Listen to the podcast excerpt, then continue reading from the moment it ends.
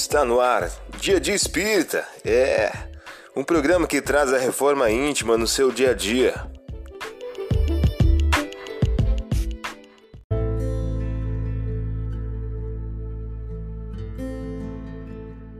Pensamento do dia. Uma mensagem de André Luiz. O título de hoje traz a seguinte questão: Na obra do bem. Não julgue que o serviço da paz seja mero problema da boca, mas sim testemunho de amor e renúncia, regeneração e humildade da própria vida. Porque somente ao preço de nosso próprio suor, na obra do bem, é que conseguiremos reconciliar-nos mais depressa com os nossos adversários, segundo a lição do Senhor. Você ouviu o pensamento do dia. Vamos agora à nossa reflexão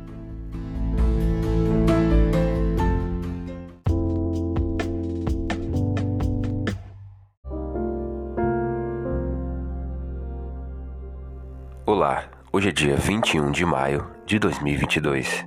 Vamos agora a algumas dicas de reforma íntima? Gente que viera para ouvi-lo e para ser curado de suas enfermidades. Eram também curados os que se achavam processos de espíritos imundos.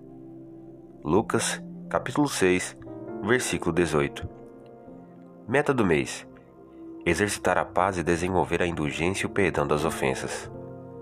Quando o Senhor nos aconselhou a paz com os inimigos do nosso modo de ser, recomendou-nos certamente o ouvido de todo mal. Emmanuel, em o livro Instrumento do Tempo. Meta do dia: Ao reconhecer as falhas do próximo, exercitar a indulgência, a piedade e o amor. Sugestão para sua prece diária: prece de amor e gratidão a Deus.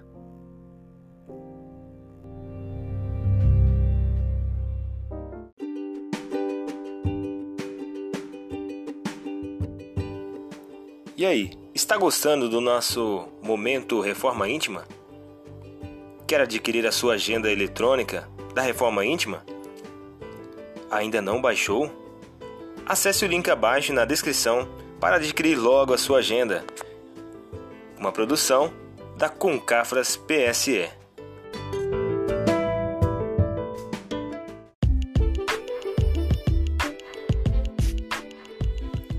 Chegamos ao final de mais um programa. Espero que tenham gostado. Dia de Espírita, um programa que traz a reforma íntima no seu dia a dia. Tchau!